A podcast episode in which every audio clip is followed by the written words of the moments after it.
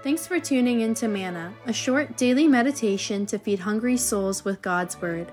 These episodes were prepared by ordained ministers for a radio broadcast called Voice of the Church and are now republished by the Reformed Perspective Foundation, a Canadian charity that applies biblical truth to the issues of our time.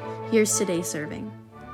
Well, hello, listeners, and welcome back to our final meditation in the book of Hebrews, part four of our series, Jesus is Better. And today we consider how Jesus is our great high priest from Hebrews chapter 4, verses 14 through 16. We read here from God's Word, beginning in verse 14. Since then we have a great high priest who has passed through the heavens, Jesus, the Son of God. Let us hold fast our confession. For we do not have a high priest who is unable to sympathize with our weaknesses, but one who in every respect has been tempted as we are, yet without sin. Let us then with confidence draw near to the throne of grace, that we may receive mercy and find grace to help in time of need. Well, dear listener, have you ever lacked confidence for something?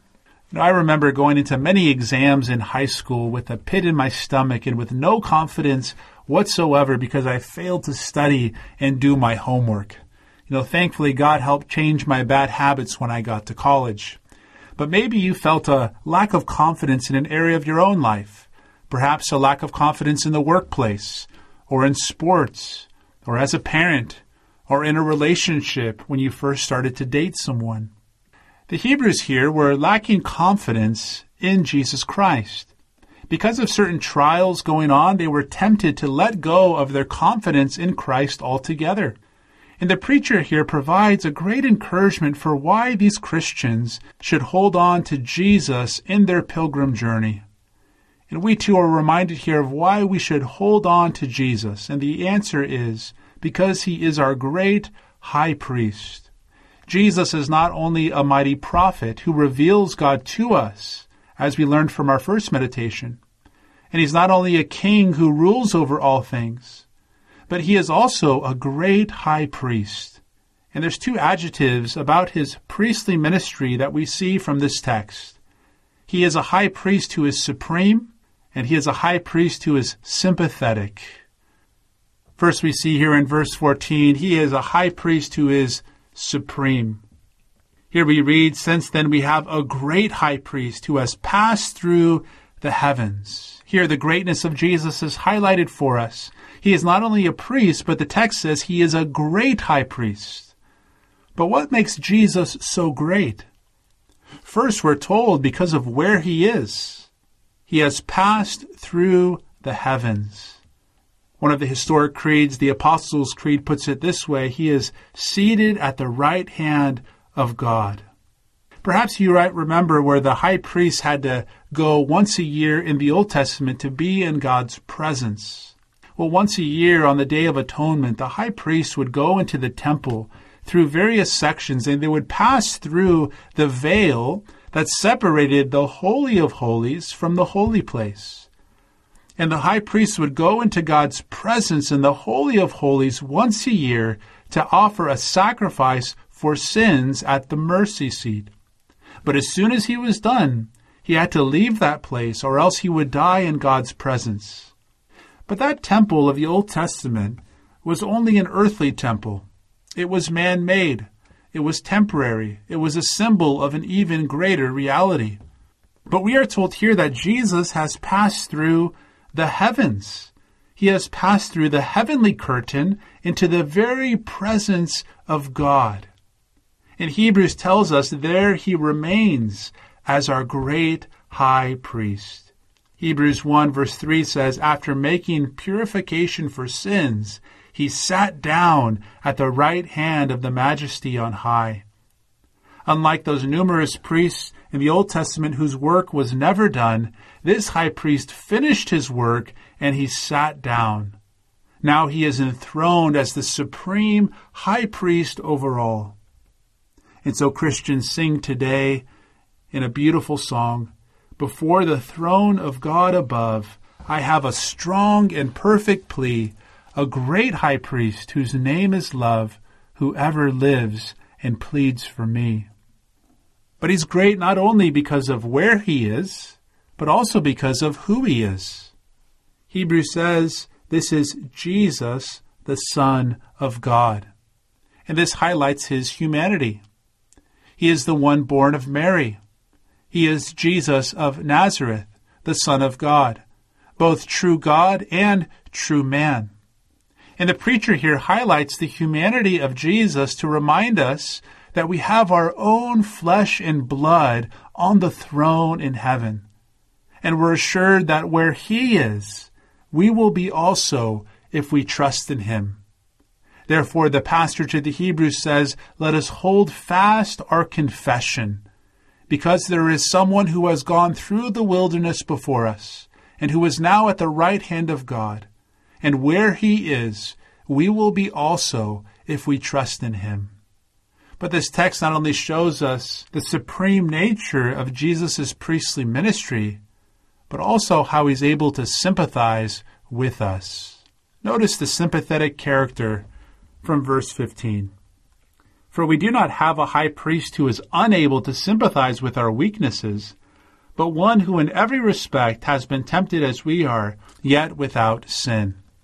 See, after magnifying the supremacy of Jesus as our high priest, the author wants to make sure that we know he's accessible to us on earth. You know, sometimes in our world we can admire certain untouchable people because of their greatness. You know, celebrities, sports stars, politicians, and so on. And sometimes these people of great status can't relate to the average Joe very well. But we're told here, although Jesus is supreme, he can sympathize with us as human beings. The preacher here uses a double negative to prove this point. We do not have a high priest who cannot sympathize with us. In other words, he can. What does it mean that Jesus shows us sympathy? Sympathy means to enter into someone's experience, to feel what they feel. It can literally mean to suffer with someone. But sympathy is far more than just a feeling, it's also active help. The New Testament calls Christians to this kind of sympathy when it says, Weep with those who weep, and again, bear one another's burdens. Well, as our great high priest, Jesus can show us that kind of sympathy here on earth. But maybe we wonder, how is it that he can sympathize with us as the Son of God? Well, verse 15 tells us first, because he experienced temptation, who in every respect was tempted as we are. When someone wants to encourage you to understand their situation, they might say, You need to put yourself in my shoes, or walk a mile in my shoes. Well, God did that for us in Jesus Christ. He put himself in our shoes. And he didn't just walk a mile in our shoes, but he lived a whole life of obedience and temptation. Jesus didn't suffer every single temptation we face, but he did experience all kinds of temptation. And his temptations were even more intense than ours. Although he was the Son of God, he did not rely upon his divine nature in times of temptation. But he lived as a true man, empowered by the Spirit, just like us. And because he was completely holy, the evil temptations that came to him were even more intense. He experienced direct temptation from the devil in the wilderness. He struggled his whole life with the weight of the cross and was tempted to abandon his mission. Even from the cross, at his most vulnerable moment, they said to him, If you are the Son of God, come down from there. Jesus knows what it's like to walk in the wilderness like us.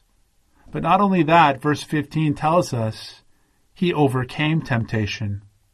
He was tempted in every way like we are, yet without sin. The Son's sympathy comes from the fact that he has suffered temptation, but was also victorious over temptation. He overcame temptation in a way that we never have. He did not give in to sin in thought, word, or deed. And this was essential for Christ's ministry and necessary for our salvation. We needed a Savior. We need a champion, someone born from among men, but someone who is greater than us who can save us. Perhaps we think that Jesus can't sympathize with us if he never sinned. but that's not true. Sympathy with a sinner does not depend upon the experience of sin, but on the strength of the temptation overcome. And so, why ought we to hold fast to Jesus? We can hold fast to Jesus not only because he is supreme as our high priest, but because he sympathizes with us. Even now, Christ still has a body at God's right hand, and he knows what it's like to help us in our weakness because he walked in our shoes. Therefore, our weakness does not disqualify us from coming to God. On the contrary, because we are weak, Jesus invites us to himself to draw near to the throne of grace that we might receive mercy and find grace to help in time of need. These Hebrew Christians needed confidence to hold on to Jesus, and at times in our lives, we need courage and strength to press on as well. The Word of God reminds us here that we have reasons to hold fast to Christ in our wilderness journey. He is our great high priest who is supreme and sympathetic towards us. Therefore, may we hold fast to Jesus today. Let us continually come before God's throne of grace with boldness, so that we may receive mercy and find grace to help in time of need. What has been a joy to meditate upon this topic through the book of Hebrews on how Jesus is better. Thanks for listening today, and take care until next time.